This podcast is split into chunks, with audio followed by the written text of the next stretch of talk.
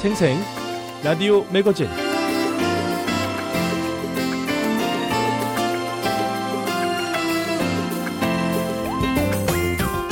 청취자 여러분 안녕하십니까? 미국 수도 워싱턴에서 보내드리는 VOA 방송 생생 라디오 매거진 장량입니다. 4차 산업혁명의 핵심인 인공지능 기술을 활용한 챗봇 들어보셨습니까? 이 챗봇은 채팅하는 로봇이라는 의미가 될 텐데요. 인간과의 대화에 자연스러운 방식으로 참여하는 데 사용되는 소프트웨어 애플리케이션을 말합니다. 다양하게 진화해온 챗봇의 최신형이라면요. 학습한 정보에 대화자의 말을 계속 추가로 입력해서 같은 질문에 매번 다르고 발전된 대답을 내놓는 챗 GPT가 있을 텐데요. 소설도 쓰고 뉴스 기사도 작성하고 심지어 한 가지 주제에 대한 연구 논문도 씁니다. 언론계, 교육계, 그리고 종교계 등 글을 써야 하는 직업을 가진 사람한테는 꽤 신경이 쓰이는 일이 될 텐데요. 그런데요, 미국의 저명한 신학교의 한 교수의 기고문이 시선을 끕니다. AP통신이 미국 남침례 신학대학의 기독교 설교학을 가르치는 한 교수의 기고문을 실었는데요. 챗봇은 영혼을 담을 수 없다는 게 이 교수의 논점인데요. 이 교수는 이 인공지능 로봇은 인간의 열정과 영혼을 담을 수는 없다면서 이 설교는 예배의 핵심이고 신학적, 도덕적 가르침인 설교가 매우 중요하다고 강조했습니다. 물론 게으른 목회자들은 인공지능이 설교문을 대신 쓰는 그런 유혹을 받을 수 있겠지만 설교를 좋아하고 사람들을 사랑하는 위대한 목자들은 그렇지 않다고 역설했습니다. 뉴욕의 한 유대인 종교 지도자는 이를 뒷받침할 사례를 들었는데요. 신뢰와 용서를 주제로 챗봇이 작성한 설교를 강론한 후에 설교 작성자가 누군지 물었습니다.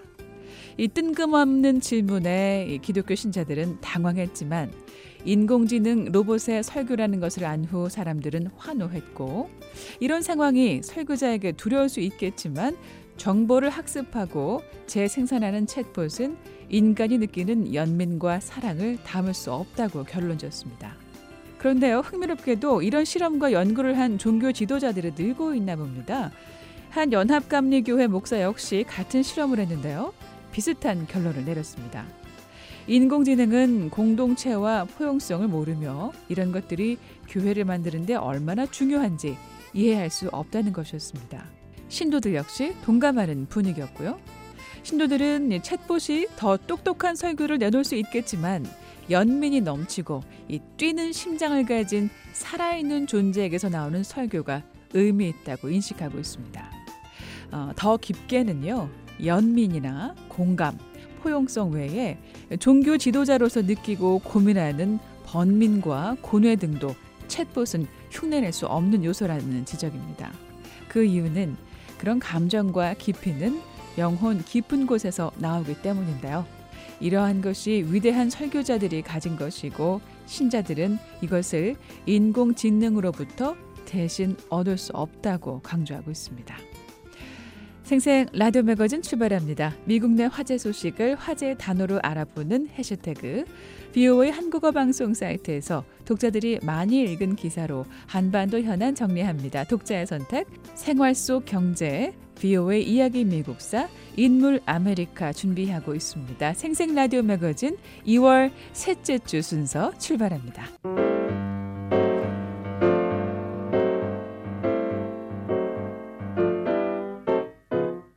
한 주간 미국 내 화제 소식을 화제 단어로 알아보는 해시태그 시간입니다. 첫 번째 해시태그입니다.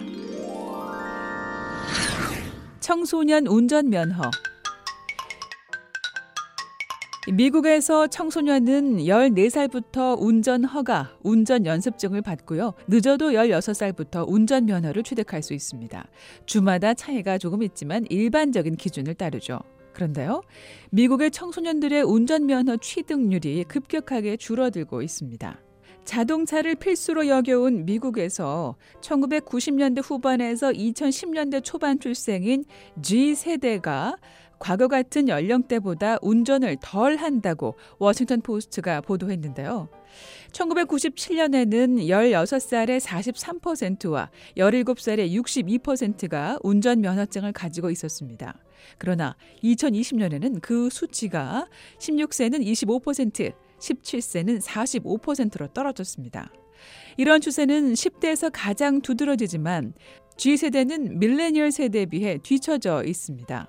1997년에는 20세에서 25세 사이에 거의 90%가 면허증을 가지고 있었지만 2020년에는 80%에 그쳤습니다. 그 원인으로 Z세대는 불안, 재정, 환경 문제 등을 자동차에 등을 돌리는 여러 가지 이유로 내놨는데요. Z세대의 많은 구성원은 사고를 당하거나 스스로 운전하는 것이 두렵기 때문에 면허를 취득하지 못하고 있는 것으로 조사됐습니다. 또 다른 이유는 운전 비용인데요. 자동차 보험이 최근 몇 년 동안 가격이 급등해서 2022년에서 2023년 사이 거의 14% 증가했습니다. 평균적인 미국인은 현재 연간 수입의 약 3%를 자동차 보험에 지출하는데요. 중고차와 새 자동차 가격도 지난 몇 년 동안 급등했습니다. 또 다른 이유로 Z세대 구성원은 이전 세대 구성원보다 환경오염에 대한 인식이 높아 전기 자전거나 전기 스쿠터 등을 자가용 대체 수단으로 선호하고 있는 것으로 나타났습니다.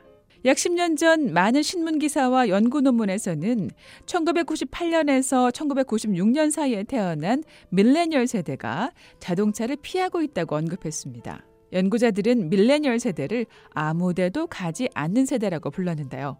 그 변화는 전국의 도로와 고속도로에 반향을 일으켰죠. 한 보고서에 따르면 젊은이들이 운전하는 평균 주행거리는 2001년에서 2009년 사이 24% 감소했습니다.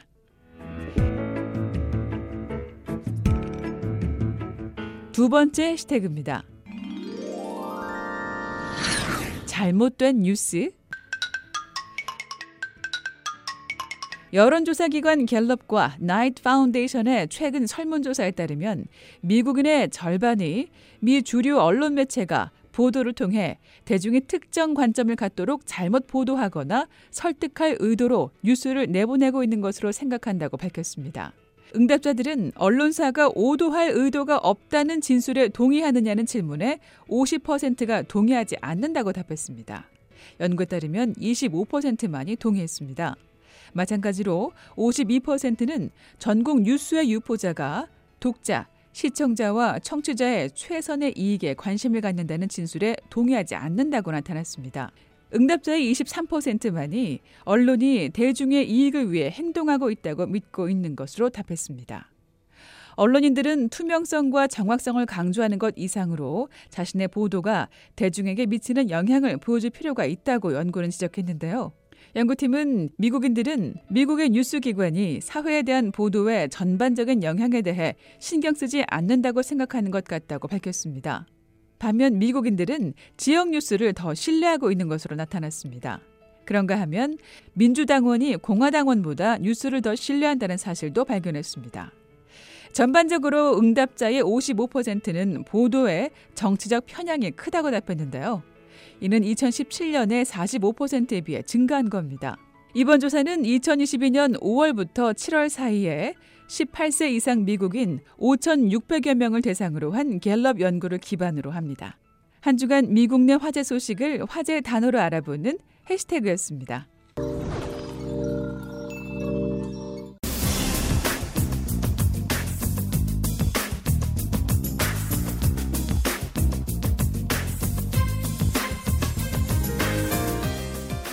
생생 라디오 매거진 한 주간 VOA 한국어 방송 웹사이트에서 독자들이 많이 읽은 기사로 한반도 현안 정리해보는 독자의 선택 시간입니다.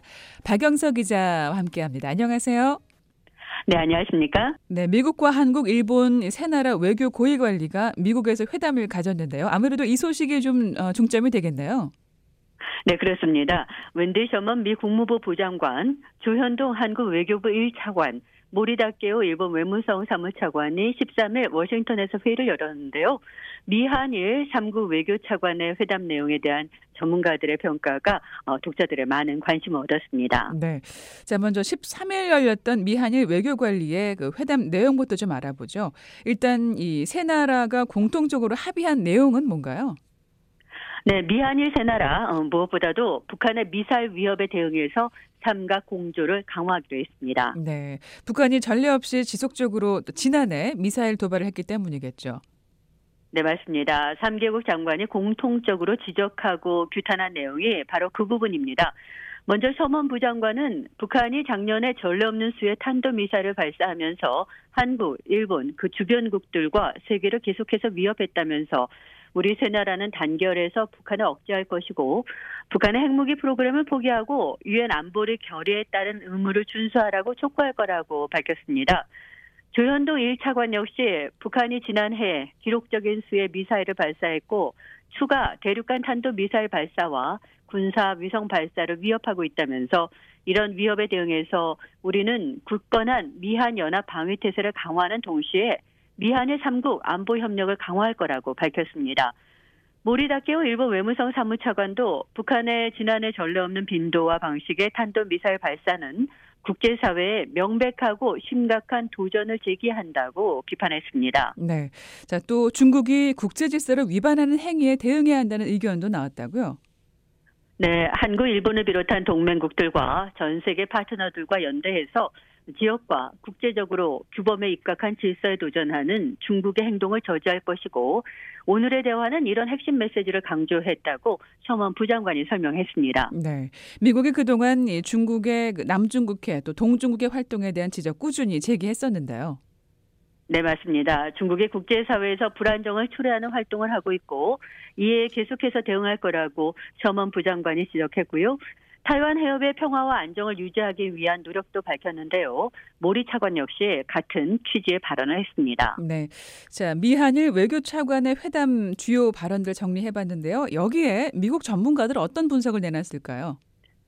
네, 전문가들은 미한일 외교 차관의 워싱턴 회담은 북한의 도발과 중국의 강압적인 행동에 대응해서 세 나라의 결속과 공조를 과시하는 기회였다고 평가했습니다. 또 이날의 회동이 북한에 보내는 가장 큰 신호는 7차 핵실험 등 북한의 도발에 대응해서 삼각연대가 더 강화될 거라는 경고였다는 분석인데요.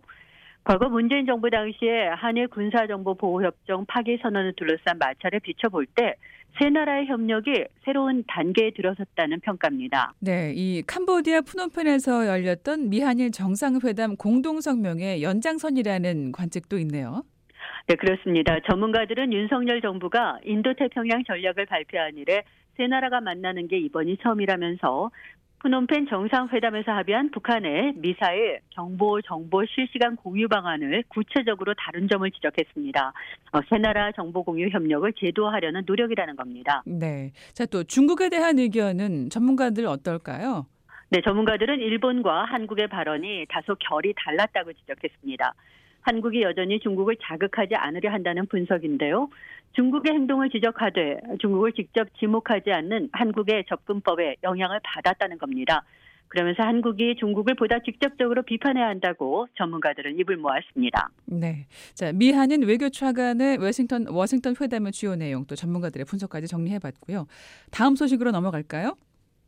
네, 이번에 정리해드릴 기사는 터키 지진에 대한 한국 정부의 대응 관련 내용인데요. 다름 아닌 한국전쟁에 참전했던 용사들의 반응을 정리한 내용이 독자들의 많은 관심을 얻었습니다. 네, 이 터키라고 하면은 한국전에 연합군으로 참전한 나라 가운데 하나인데요. 그런 만큼 한국 정부나 한국 국민 입장에서는 이 터키의 재난 상황에 마음이 쓸 수가 있겠네요. 네, 그렇습니다. 터키 외교부는 한국전 참전국 중에 네 번째로 많은 2만 1,212명의 병력을 파병했고요.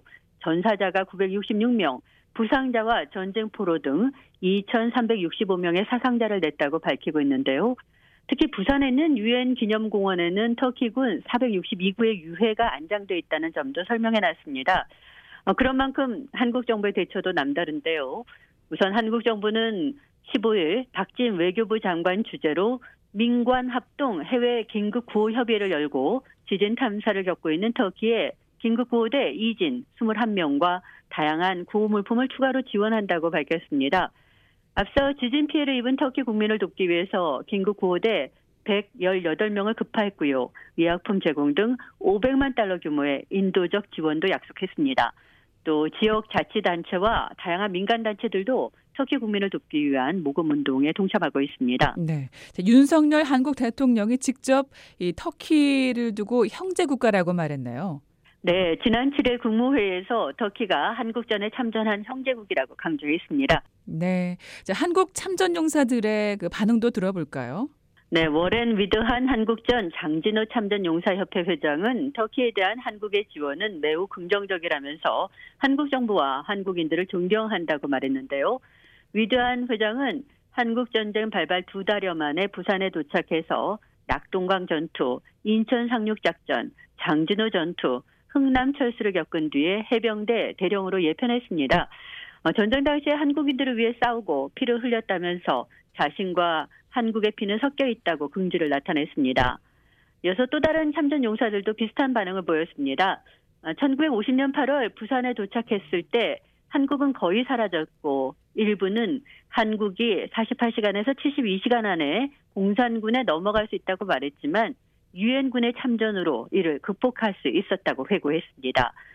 미국 한국전쟁 참전용사협회의 마틴 브로디오로 회장도 이날 VOA에 한국의 터키 지원은 훌륭한 일이라면서 반겼습니다. 한국인들이 전쟁 중에 그들을 도운 동료 형제를 돕는 인도주의적인 임무를 수행하고 있어서 기쁘다는 겁니다. 네, 자, 지금 여러분께서는 VOA 한국어 방송에 보내드리는 생생 라디오 매거진 독자의 선택 함께하고 계십니다.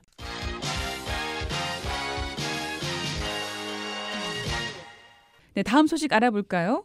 네, 지난 8일에 김정은 북한 국무위원장 딸 김주애가 북한의 건군절 75주년 열병식에 아버지와 함께 등장해서 관심을 끌었는데요. 이에 대해서 김 위원장이 왕조와도 같은 4대 세습 의지를 분명히 했다는 분석 살펴보겠습니다. 네, 자, 지난해 11월에 신형 대륙간 탄도미사일인 화성 17형 시험 발사 현장에 김주애가 처음 모습을 드러낸 뒤에 석 달도 채 안 되는 기간에 5차례나 공식석상에 참가하는 어떤 파격 행보를 보이지 않았습니까? 네, 맞습니다. 특히 열병식에서는 김 위원장과 나란히 주석단까지 올랐는데요. 북한 매체들은 이 김주애를 사랑하는 자제분에서 존귀하는 자제분, 존경하는 자제분 등으로 칭하면서 예우 수준을 높였고요. 조선중앙TV는 지난 9일 열병식 녹화 중계에서 이 열병 행렬 선두에 등장한 김 위원장의 말에 뒤이어서 등장한 백마를 사랑하는 자제분께서 제일 사랑하시는 준마 이렇게 호명하기도 했습니다. 네, 북한이 김주애 우표까지 만든다고요? 네, 4일 김주애 사진을 담은 우표 도안을 공개했는데요. 북한 조선 우표사는 17일에 발행될 예정인 새 우표 도안 8종을 공개했는데 이 가운데 5종이 지난해 11월 화성 17형 발사 현장에서의 김주애 모습을 담은 사진을 토대로 만들어진 겁니다. 네, 자, 김주애의 파격적인 등장, 미국 전문가들 어떻게 보고 있나요? 네, 전문가들은 후계자설을 두고 엇갈린 견해들을 내놓고 있는데요. 하지만 이번 열병식을 통해서 김 위원장이 4대 세습을 이어가겠다는 의지를 분명히 했다는 데에는 공감하고 있습니다. 김 위원장의 조기에 세습 구도를 기정사실화한 거고 자신이 후계자로 늦게 공개되면서 집권 초기에 겪었던 정치적인 반대 또 권력 투쟁 등 경험이 작용했다는 분석입니다. 네, 김 위원장이 김정은 국방위원장의 셋째 부인이죠. 고용희의 아들인데요. 이 고용희가 북송 제1한인 무용수 출신이었기 때문에 정통성 문제에 시달리기도 하지 않았습니까? 네, 맞습니다. 그런 여파로 집권 초에 고모부인 장성택을 처형하는 비인간적인 면모를 드러내기도 했었는데요. 전문가들은 또 김주애 후계자 내정 여부를 떠나서 김주애를 내세운 이번 열병식 연출은 주민들에게 백두혈통에 의한 북한 통치의 영속성을 각인시키는 효과가 커 보인다고 평가했습니다. 네, 그런데 북한의 이 가부장 문화가 여성을 지도자로 받아들이기 어렵거란 분석도 있지 않습니까? 네, 최고 지도자의 딸이 군 열병식에 나온 모습은 북한 주민들에게도 이 낯선 장면이긴 하지만 가부장 문화가 뿌리 깊게 박힌 북한 주민들이 어린 여자아이를 미래의 지도자로 상상하기는 어렵다는 분석인데요. 김 위원장의 딸을 내세워서 주민들에게 친근한 지도자라는 이미지를 높이는데 어느 정도 효과를 본 거로 보인다는 평가도 있습니다. 네, 그런데 지난 열병식에서요, 김여정 당 부부장의 모습이 거의 눈에 띄지 않았다는 지적도 있네요. 네, 한국통일부는 조선중앙TV가 지난 9일에 녹화 중계한 이 열병식 보도화면에서 김주애가 열병식장에 도착해 입장하는 동안에 군인들 뒤편에 홀로 서 있는 여성을 김여정으로 추정했습니다.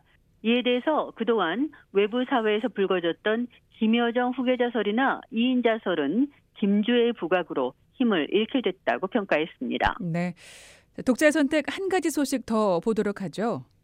네, 미국 정부가 북한의 대륙간 탄도미사일 ICBM 발사를 규탄하는 UN 안보리 의장 성명에 불발됐다는 소식, 지난 14일 VOA 단독 보도로 전해드렸는데요.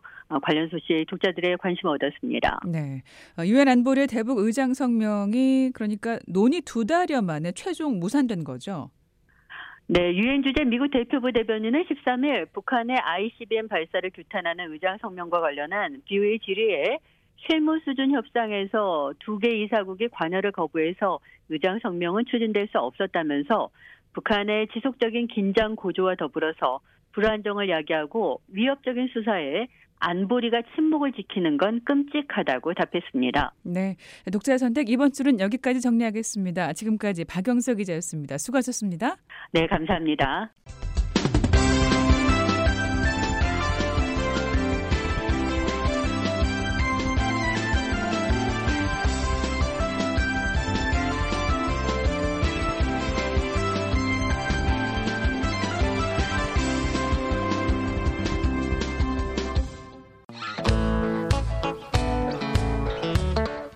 매일 새벽과 아침 그리고 저녁에 청취 가능한 VOA 방송 주파수 안내입니다. VOA 새벽 방송은 매일 새벽 2시부터 3시까지 중파 AM 1566kHz로 들으실 수 있습니다. VOA 아침 방송은 매일 새벽 4시부터 6시까지 2시간 동안 단파 5875, 7365, 7485kHz로 보내드립니다. 그리고 VOA 저녁 방송은 매일 밤 8시부터 자정까지 4시간 동안 중파 1188kHz로 청취하실 수 있습니다. 또 밤 9시부터 10시까지 1시간 동안은 단파 9320, 9490, 12080kHz로 밤 10시부터 11시까지 1시간 동안은 단파 9320, 12045, 12080kHz로 그리고 밤 11시부터 12시까지 1시간 동안은 단파 9410, 12045, 12080kHz로 청취하실 수 있습니다.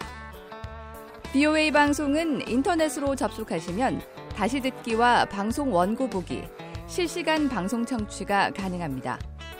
언제든 방송 듣기가 가능한 인터넷 웹사이트 주소는 www.voakorea.com입니다. www.voakorea.com입니다. 한반도와 미국 그리고 세계 소식을 더욱 빠르고 생생하게 전해드리는 VOA 방송에 많은 애청 바랍니다.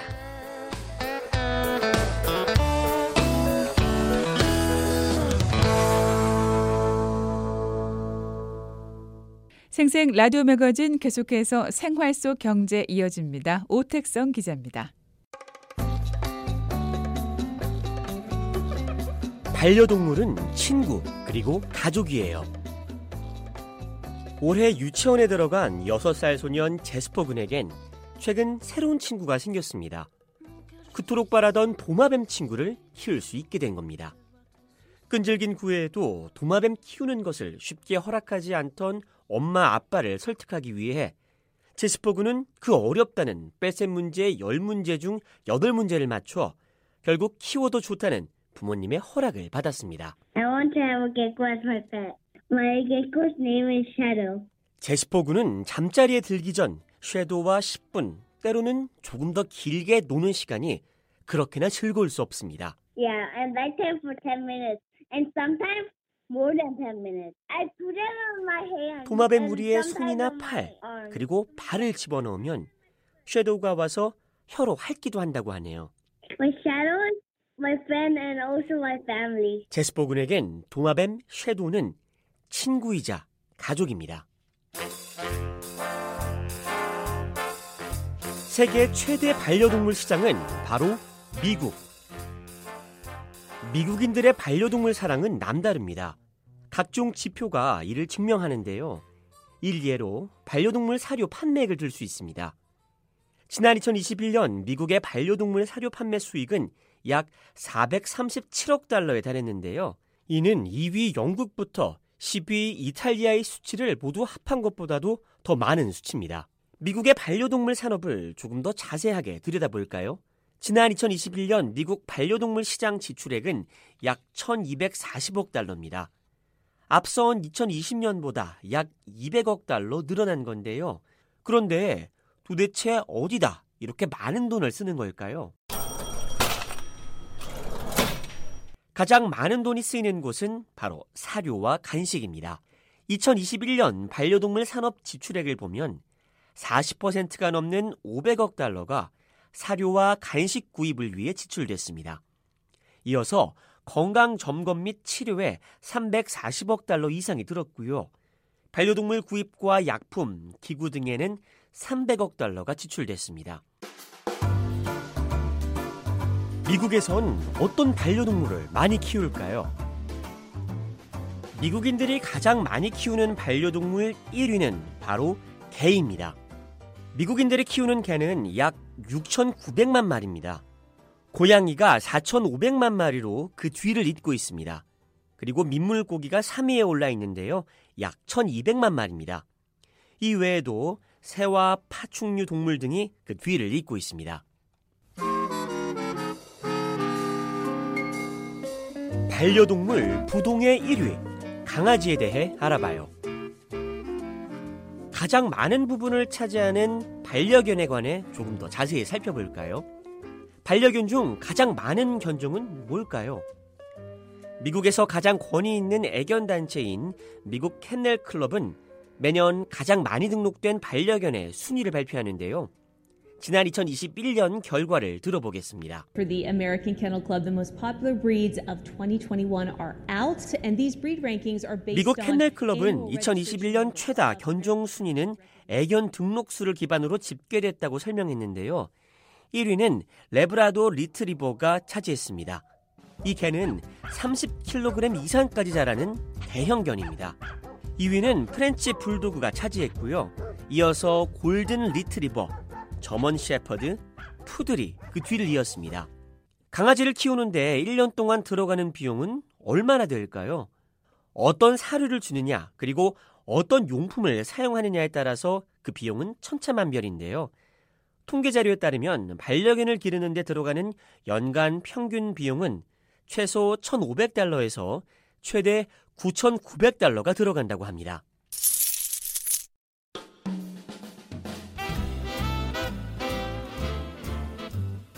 반려동물 직접 사보러 가볼까요? 반려동물을 구할 수 있는 가장 쉽고 보편적인 방법은 판매 매장을 찾는 겁니다. 네, 저는 지금 한 애완동물 매장에 들어와 있습니다. 들어와서 어떤 애완동물들이 있는지 하나씩 살펴보겠습니다. 가장 먼저 각종 물고기가 반겨주네요. 형형색색의 물고기들이 자태를 뽐내고 있습니다. 한쪽에는 귀여운 토끼도 있고요. 조금 징그럽긴 한데 쥐도 있네요. 앵무새도 한자리를 차지하고 있습니다. 파충류 구역에 와 있는데요. 여기 보니까 뱀부터 시작해서 도마뱀, 각종 파충류, 애완동물들이 전시되어 있습니다. 그리고 이뿐만이 아니라 이 파충류들이 먹는 먹이까지 같이 있는데요. 귀뚜라미나 초파리 등 정말 각종 종류별로 먹이까지 다 전시되어 있습니다. 처음으로 반려동물을 키울 땐 어떤 종류를 선택하는 것이 좋을지 매장 종업원에게 물어봤습니다. If you're looking for something very specific, I'd actually say a beta. Specifically these guys. Specifically a beta. 이날 만난 종업원은 만약 특정한 동물을 찾는다면 물고기, 그 가운데서도 특히 베타피쉬를 추천한다고 이야기해줬는데요. 베타피쉬의 가격이 저렴할 뿐만이 아니라 키우기 가장 쉽기 때문이라는 설명입니다. 종업원이 추천한 베타피쉬의 가격은 20달러가량입니다. 반려견과 반려묘, 사지 말고 입양하세요. 앞서 사람들이 가장 많이 키우는 반려동물은 강아지와 고양이라고 했는데요. 강아지나 고양이는 어떻게 구할까요? 물론 매장에서 사가는 방법도 있고요. 강아지를 키우는 사람에게 직접 입양하는 방법도 있습니다. 하지만 가장 장려되는 것은 유기센터 등에서 입양하는 방법입니다. 대략 매년 630만 마리의 강아지와 고양이가 유기되어 센터로 들어오는데요. 이 가운데 410만 마리가 다시 입양된다고 합니다. 인터넷에서 가까운 유기센터를 검색하면 쉽게 홈페이지를 찾을 수 있는데요. 홈페이지에는 입양을 기다리는 강아지와 고양이가 소개되어 있고요. 또 각 강아지와 고양이의 입양 비용 등도 함께 설명되어 있습니다. 원하는 강아지나 고양이를 정했다면 신청서를 제출해야 합니다. 입양한 동물을 쉽게 유기하지 않겠다는 것을 확인하기 위해 각 단체는 양육 경험은 있는지, 살고 있는 환경은 어떤지 등 여러 가지 항목을 확인합니다. 동물보호단체인 휴메인 소사이어티의 캐리 앨런 커뮤니케이션 부사장은 9월에 실시한 웨비나에서 유기동물 입양의 중요성에 대해 강조했습니다. 앨런 부사장은 단체의 목적은 동물보호운동이 전국적, 나아가 전 세계에 구축되는 것이라고 말했습니다. 반려견 전문 서비스는 어떤 것들이 있죠? 강아지는 가장 많은 사람이 키우는 만큼 다양한 서비스가 있습니다. 어떤 서비스가 있는지 몇 가지만 살펴볼까요? 가장 대표적인 서비스가 애견 숙소 서비스입니다. 강아지를 키우는 사람들이 난감해할 때는 바로 휴가철인데요. 멀리 여행을 떠나고 돌봐줄 사람도 구하지 못할 때 애견 숙소가 이 문제를 해결해 줄 수 있습니다. 미국에서 평균적으로 애견 숙소 비용은 1박당 $30에서 $50라고 합니다. 많은 견주가 사용하는 또 다른 서비스는 바로 펫시터 서비스입니다. 펫시터란 베이비시터, 즉 아이 돌봄 서비스에서 파생된 단어인데요. 아이를 돌봐주는 것이 아니라 반려견 등을 돌봐주는 서비스입니다. 이 서비스는 주인 대신 반려견을 산책시켜주거나 먹이를 주고 배변 등을 정리해주는 서비스입니다. 펫시터의 평균 비용은 주간 $50, 1박에 $75이고요. 일주일은 $250에서 $375가 든다고 합니다.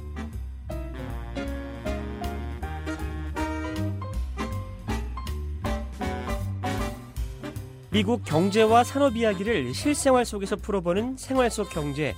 오늘은 반려동물 산업의 이모저모를 통해서 미국을 들여다봤습니다. 지금까지 오택성이었습니다. 생생 라디오 매거진 계속해서 미국의 역사를 재미있게 드라마로 들어보는 시간인데요. VOA 이야기 미국사 김미옥 기자가 엮었고요. 해설의 조원우, 이은경입니다. 프랭클린 루스벨트 시대 44번째 이야기입니다.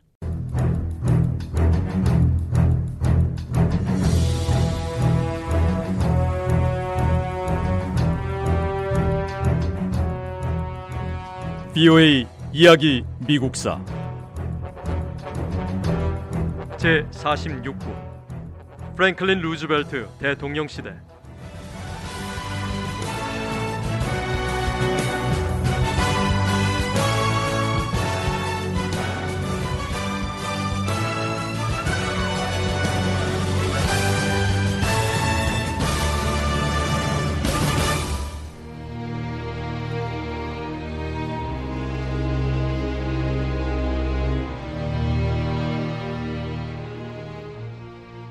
프랭클린 루스벨트 대통령은 미국으로 돌아와 얄타 회담에 관해 의회에 보고했습니다.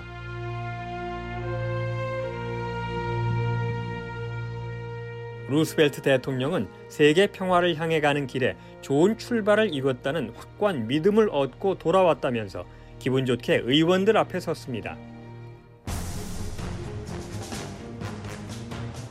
윈스턴 처칠 총리 역시 영국 의회에서 얄타 회담에 관해 보고했습니다. 얄타 회담 이후 처칠 총리는 루스벨트 대통령만큼이나 큰 희망을 품고 있었습니다. 하지만 루스벨트 대통령과 처칠 총리의 판단은 잘못된 것이었습니다.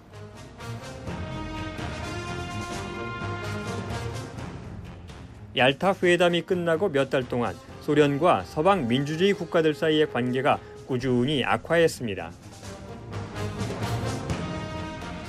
회담 후 소련의 태도는 루스벨트 대통령과 처칠 총리의 희망에 찼던 기대와 달랐습니다.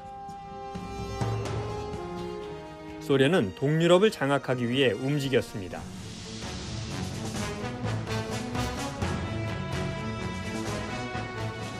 스탈린은 미국과 영국이 독일과 비밀리에 평화협상을 진행하고 있다고 강하게 비난했습니다. 그뿐만 아니라 소련은 폴란드에 민주주의를 가져올 방법에 관해 논의하기를 거부했습니다. 세월이 흐른 뒤 처칠 총리는 당시의 상황을 이렇게 표현했습니다. 저는 항상 용감한 러시아 국민들을 무척 높이 평가했습니다. 하지만 이들의 그림자는 전쟁이 끝나고 난 뒤의 전망을 더 어둡게 했습니다. 미국과 영국은 단지 약소국들을 지키기 위해서 전쟁을 하는 것은 아닙니다. 미국과 영국은 더 작은 나라들을 지키는 것은 물론이고 개인의 권리와 자유를 위해서 싸우기 위해서 전쟁에 나섰습니다.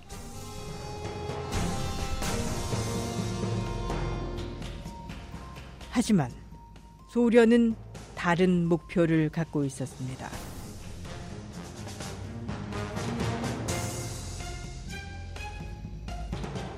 동유럽을 장악한 소련은 지배력을 더 강화했습니다.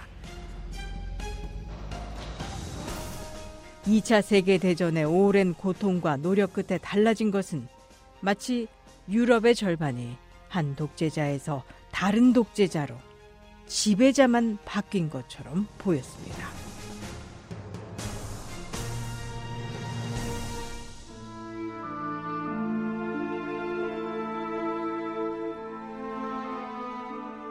프랭클린 루스벨트 미국 대통령과 윈스턴 처칠 영국 총리는 비밀 서한을 통해 두 나라가 소련의 행보에 맞서기로 합의했습니다. 하지만 이 일을 행동으로 옮기기도 전에 루스벨트 대통령이 세상을 떠났습니다.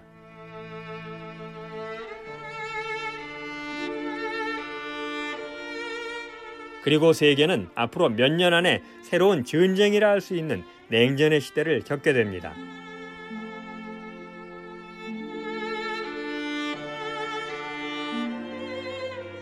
루스벨트 대통령의 죽음으로 미국 대통령과 영국 총리가 나눈 개인적인 깊은 우정 역시 끝났습니다. 윈스턴 처칠 총리는 시간이 지난 뒤에 백악관에 있는 친한 벗의 사망 소식을 접했던 순간을 이렇게 적었습니다. 그때 저는 마치 신체적으로 물리적 타격을 받은 것 같았습니다. 루스벨트 대통령은 빛나는 분이었습니다. 우리가 함께 일했던 길고 끔찍했던 세월 동안 이 빛나는 남자와 저의 관계가 아주 큰 역할을 해냈습니다. 이제 우리 두 사람의 관계는 끝났습니다. 그리고 저는 깊고 영원한 상실감에 빠졌습니다.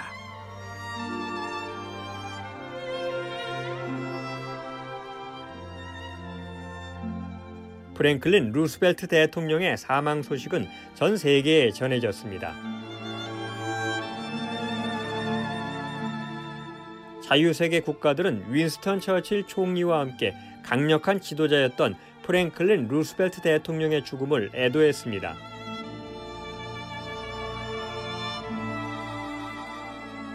하지만 오랫동안 슬퍼하고만 있을 수는 없습니다. 이제 전쟁의 시대는 가고 평화의 시대가 찾아왔습니다. 새로운 세계가 형성되고 있었습니다.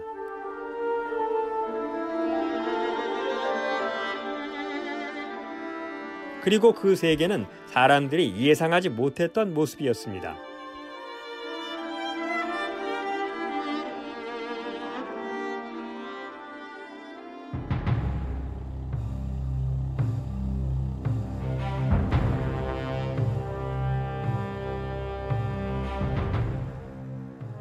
제2차 세계대전은 전쟁과 과학, 기술의 역사에서 가장 중요한 사건 가운데 하나로 막을 내렸습니다. 이 시기에 비밀리에 연구해온 미국 과학자들이 최초로 원자폭탄을 설계하고 제작했습니다. 미국은 이 신무기를 일본을 공격하는 데 사용하기로 했습니다. 미국의 핵무기 사용으로 끔찍했던 전 세계적인 분쟁이 끝났습니다.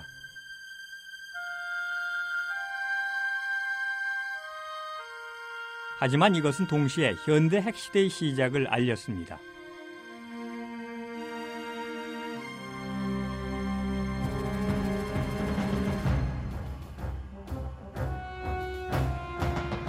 미국이 일본에 원자폭탄을 투하한 것은 현대 경제와 군사체제에서 과학과 기술의 중요성이 커지고 있음을 보여줬습니다.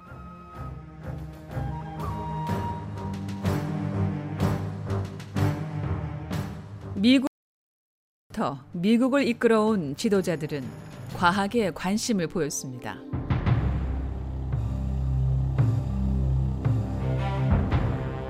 미국 건국의 아버지 가운데 한 명으로 꼽히는 벤자민 프랭클린과 미국 독립선언서를 기초한 토마스 제퍼슨 대통령은 위대한 정치 지도자로 유명했지만 동시에 발명가와 과학자로도 명성이 높았습니다.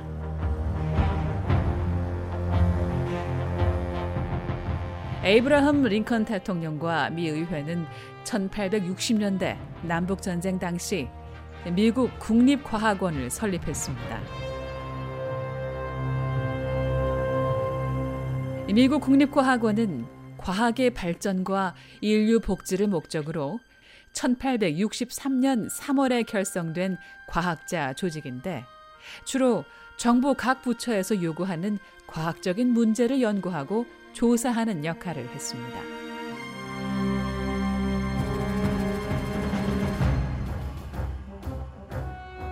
(1900년대 초) 1900년대 초 미국은 과학 연구 기관들을 설립해 농업과 공중보건, 항공 분야를 연구하고 개선하려 노력했습니다. 그리고 1914년 제1차 세계대전이 시작될 무렵 연방정부는 여러 분야에서 다양한 방법으로 과학자들을 활용하고 있었습니다. VOA 이야기 미국사 이 내용은 다음 시간에 계속됩니다. VOA 한국어 방송 듣고 계시고요. 생생 라디오 매거진 이제 한 순서 남겨놓고 있는데요. 인물 아메리카, 미국의 33대 대통령 해리 트루먼 소개합니다. 노시창 기자입니다.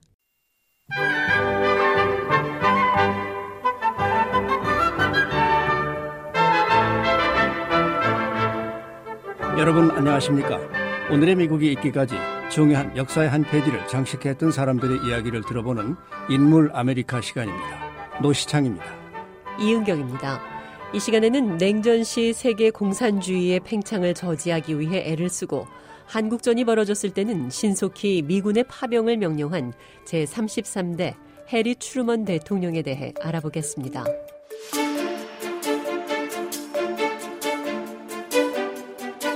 트루먼 대통령은 역대 미국 대통령 중 그다지 화려한 명성을 얻지 못한 평범한 대통령이라는 인상을 주는 인물입니다. 학력은 고등학교에 그쳤고 대학을 졸업하지 않은 가장 마지막 대통령이기도 합니다. 그럼에도 그는 골치 아픈 일은 대통령이 책임져야 한다는 강한 소신으로 일관함으로써 인기 순위에서 늘 상위 10등 안에 들고 어떤 조사에서는 6위를 차지하고 있기도 합니다. 해리 트루먼은 1884년 5월 8일 미국 중부 대평원 지대인 미주리주 캔사스 시티에서 태어났습니다. 아버지 존 트루먼과 어머니 마사 트루먼의 3남매 중 장남이었습니다. 아버지는 농사를 지으면서 노세 거래 상인이기도 했습니다. 미주리주 인디펜던스에서 고등학교를 졸업한 해리 트루먼은 캔사스 시티로 가 은행에 취직했습니다. 1914년에는 아버지가 세상을 떠나자 그 뒤를 이어 농장을 관리했습니다. 1917년 미국이 제1차 세계대전에 참전하자 그때 33살의 중년에다 이미 국가방위군으로 두 차례나 복무를 했지만 해리 트루먼은 주저없이 군대에 자원 입대했습니다. 입대 1년 후 그는 포병대대장으로 프랑스 전선에 파병됐습니다. 트루먼 대위 휘하의 장병들은 그의 용맹과 공명정대한 지도력에 감동돼 헌신적으로 그를 따랐습니다. 1919년 미국으로 돌아온 트루먼은 어릴 적부터 알고 지내던 엘리자베스 월레스와 결혼했습니다. 결혼 후 엘리자베스는 베스 트루먼으로 불리웠습니다. 제대 후 트루먼은 군대 친구인 에드워드 제입 콥슨과 함께 남성 의류 사업을 시작했지만 1920년대 불어닥친 경제 불황으로 망하고 말았습니다. 이 무렵 또 다른 군대 친구가 트루먼을 캔사스시티 민주당 간부인 토마스 펜더가스트에게 소개시켜 주었습니다. 그 인연으로 트루먼은 1922년 카운티, 즉 한국의 군에 해당하는 지역의 판사 선거에 출마해 승리했습니다. 이로써 해리 트루먼의 정치 생애가 시작됐습니다. 사업에는 별 재미를 못 본 그였지만 정치에서는 두각을 나타내기 시작했습니다. 그는 1934년 미조리주를 선거구로 하는 연방 상원의원에 당선됐습니다. 부패한 펜더가스트 세력의 꼭두각시라는 인식 속에 상원에 등장한 트루먼이었지만 그는 친화적이고 성실한 성격으로 동료들로부터 호감을 샀습니다. 상원 의원 재임 중 그는 두 가지 중요한 법을 제정하는 데 주도적인 역할을 했습니다. 하나는 항공업계에 대한 정부의 감독 권한을 규정한 민간항공법, 또 하나는 철도 산업의 개편에 정부가 감독을 하도록 하는 윌러 트루먼 법이었습니다. 1940년에는 상원의원 재선에 성공했습니다. 트루먼 의원은 2차 임기 중 미국 군대의 부정과 낭비를 조사하는 활동을 주도하면서 전국적인 명성을 얻게 됐습니다. 상원의 동료 의원들과 일반 국민의 지지를 얻게 되자 프랭클린 루스벨트 대통령은 1944년 4차 연임 선거에서 그를 부통령 후보로 선정했습니다. 루스벨트 트루먼 팀은 53%의 지지율로 46%를 얻은 공화당 후보를 물리치고 당선됐습니다. 트루먼은 1945년 1월 20일 부통령에 취임했습니다.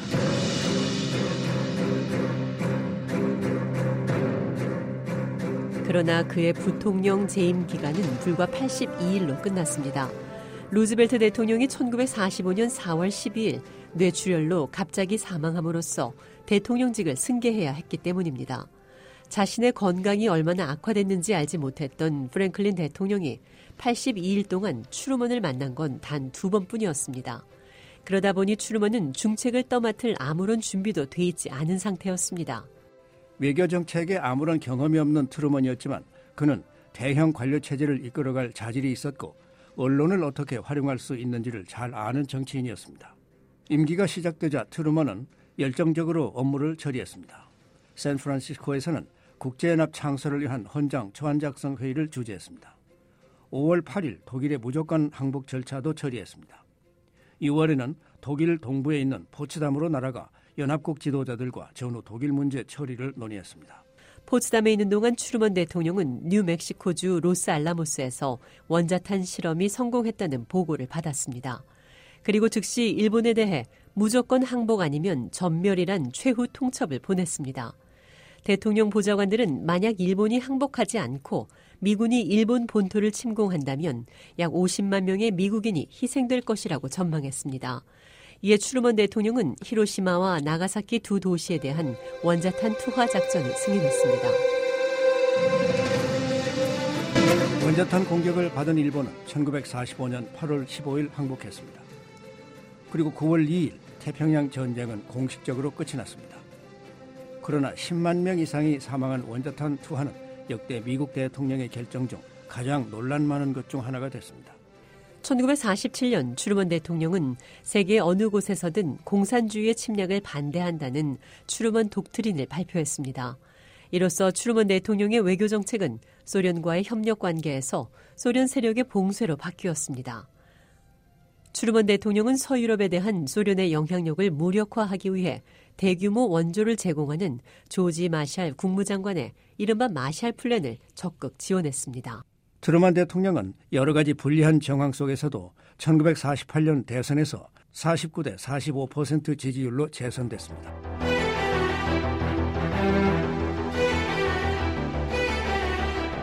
예상 밖의 승리로 재선된 트루먼 대통령은 적극적으로 국내 정책 개혁을 추진했습니다. 공정한 거래라는 의미의 페어 딜 계획 산하에는 공공주택, 교육, 최저임금 인상, 연방 차원의 민권보호, 국민건강보험 등이 들어있었습니다. 이들 관련 대부분 법안은 의회에서 부결되거나 약화되곤 했지만 그 후 수십 년 동안 미국 국내 정책의 깃틀이 됐습니다. 1949년 중국에서는 공산 세력이 국민당 정부를 몰아내고 본토를 장악했습니다. 이 무렵 소련은 원자탄 실험에 성공해 미국의 독주에 제동을 걸었습니다. 이에 트루먼 대통령은 북대서양 조약기구 나토의 창설을 주도하는 한편 미국의 수소폭탄 개발을 서둘렀습니다.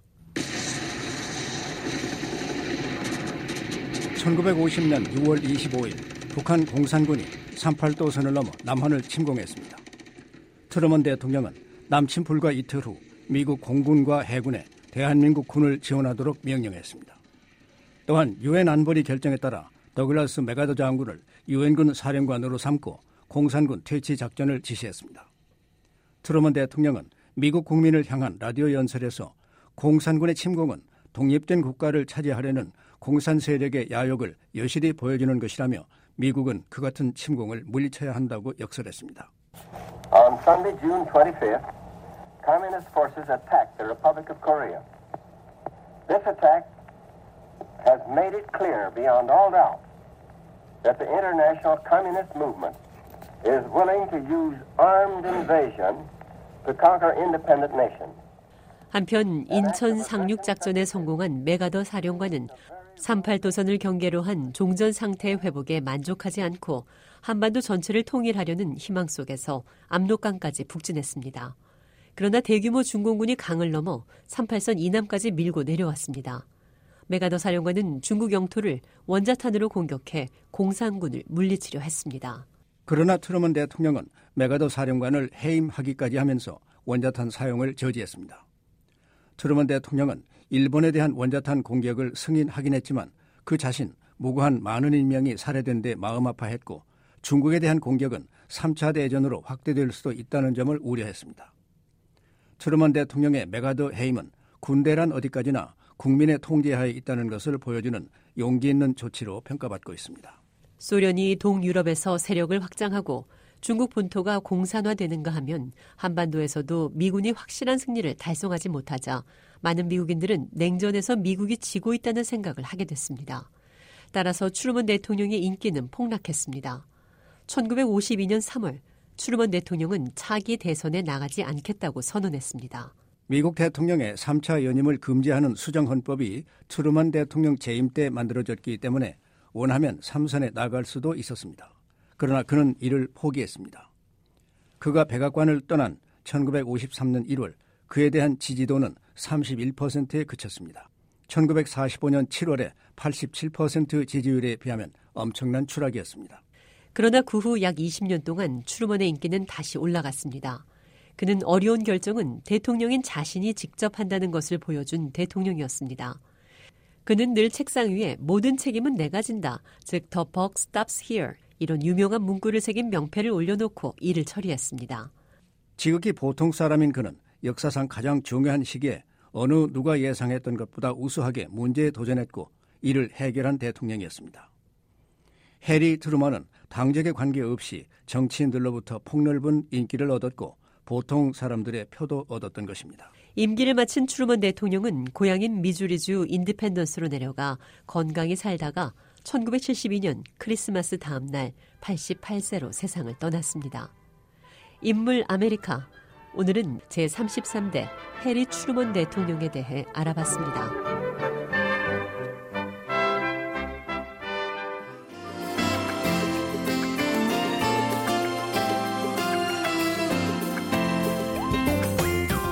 생생 라디오 매거진 이번 주 준비한 내용은 여기까지입니다. 오는 한 주도 건강하고 희망차게 보내시기 바랍니다. 지금까지 저는 장량이었습니다. 고맙습니다.